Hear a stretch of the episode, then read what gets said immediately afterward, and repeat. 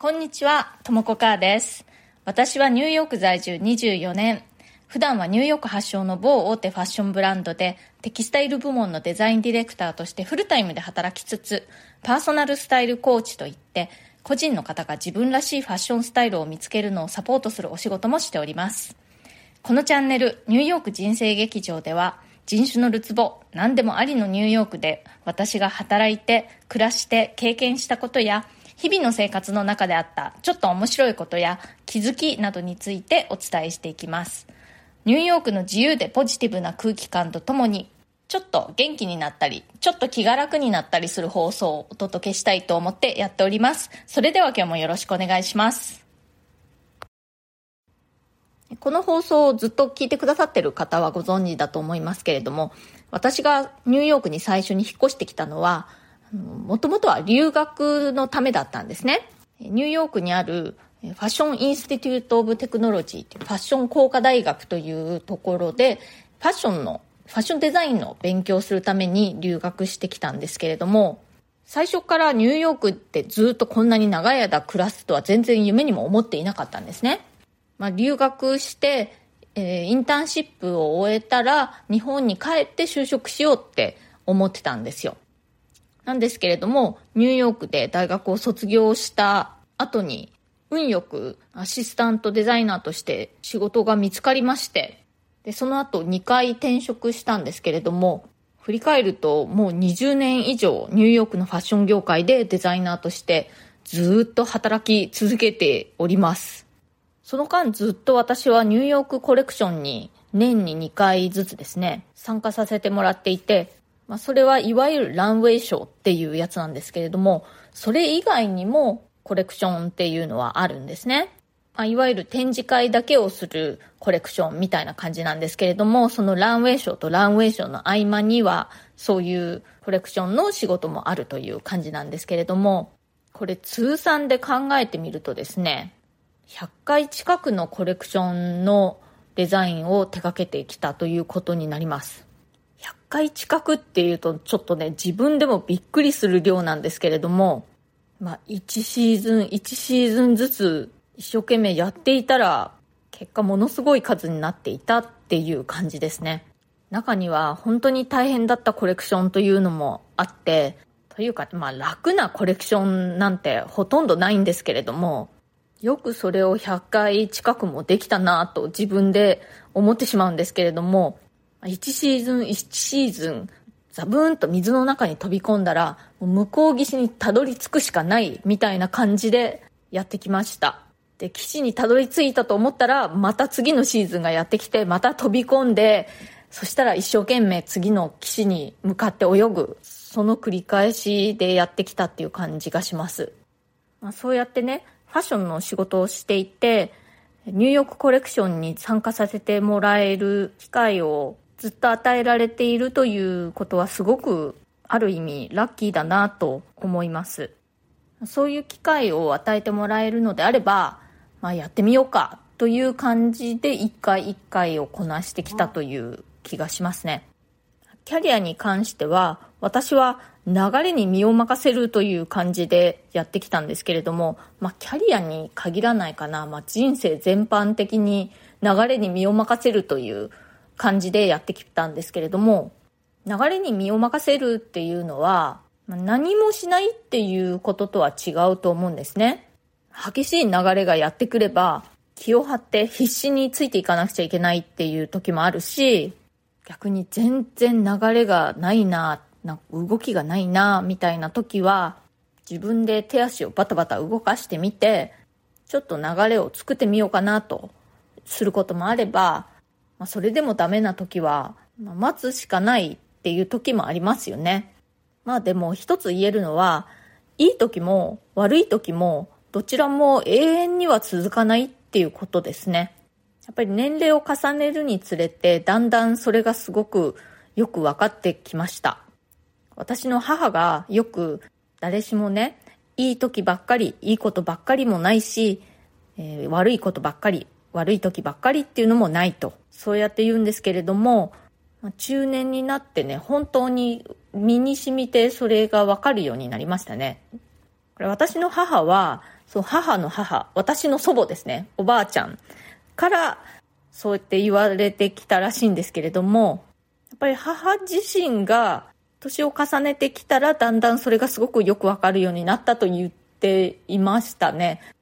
私も若い頃はその言葉を聞いてうんそんなもんかなってまあ、実感が伴わないけれども、まあそうなのかなという感じで聞いていたんですけれども、今は確かに実感としてそうだなという気がします。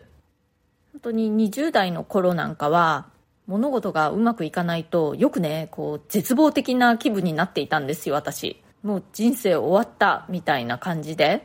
でも今は、まあしばらく良くない状況とかが続いたとしても、まあこれも長くは続かないと。またいい時がやってくると信じられるようになりましたね。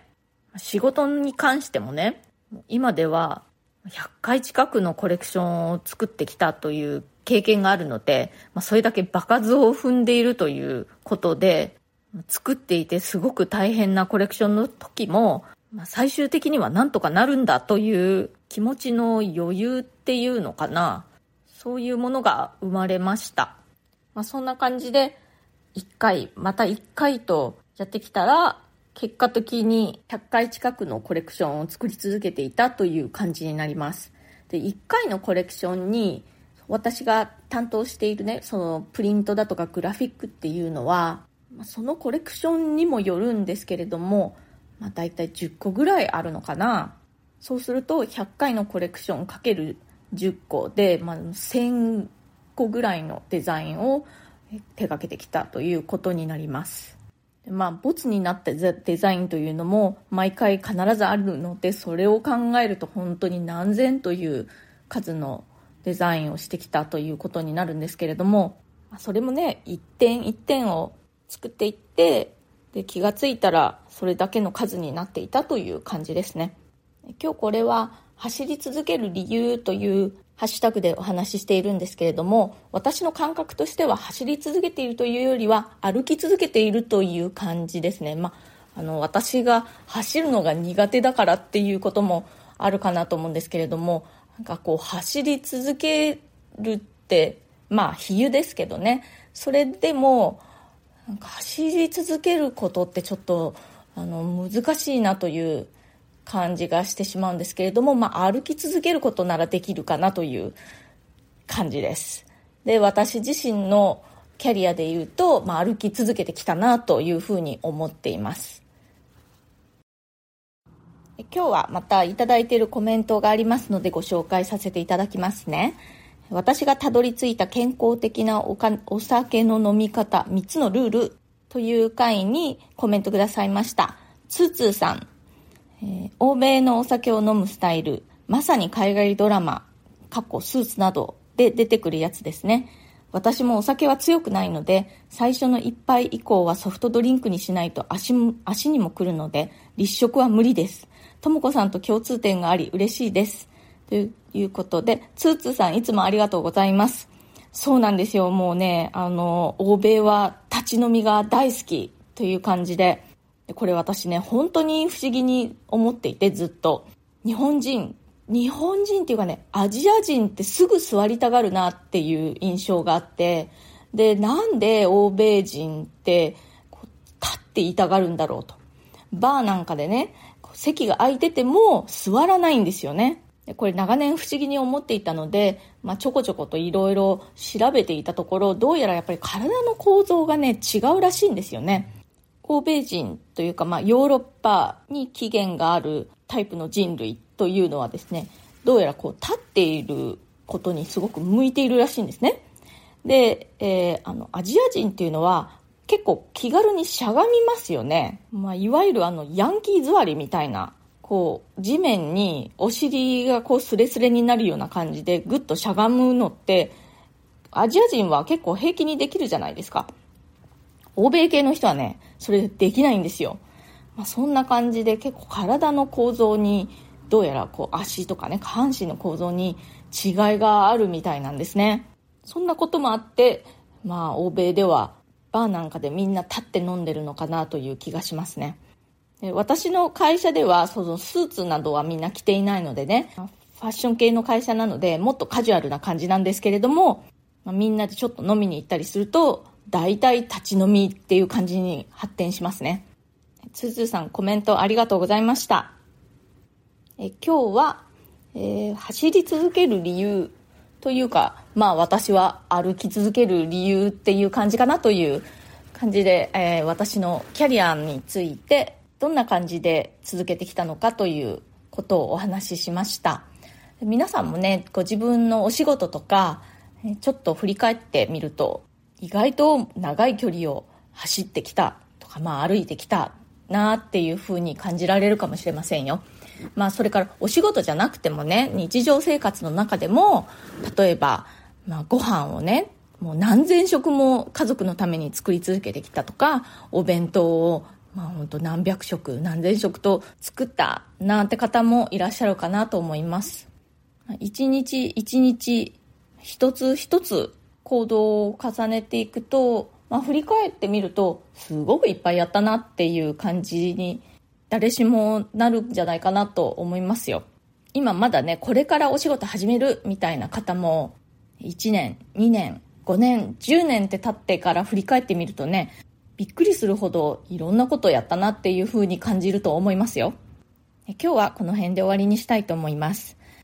今日の放送が気に入ってくださったら、それから私の放送をまた聞いてみてもいいなと思ってくださいましたら、ぜひチャンネルのフォローをよろしくお願いします。そうすると私が更新した時に通知が出ますので、お聞き逃しがないかと思います。それから、えー、このニューヨーク人生劇場では、リクエストや質問、相談なども受け付けていますので、ぜひお気軽に送ってください。あの、コメント欄からでも OK ですし、私のプロフィールのところに質問できるリンクというのを貼っていますので、そちらからでも大丈夫です。匿名でも大丈夫です。ニューヨークのことやファッションのこと、キャリアのこと、キャリアチェンジのこと、海外で働くこと、海外で暮らすこと、それ以外でも何でも人生劇場なので人生に関すること何でも OK です。お返事はこの放送の中で、えー、随時していきたいと思います。今日も最後まで聞いてくださってありがとうございました。もうすぐ週末ですね。え良い週末が皆さん過ごせますように。Have a nice weekend. それではまた次回、ともこかーでした。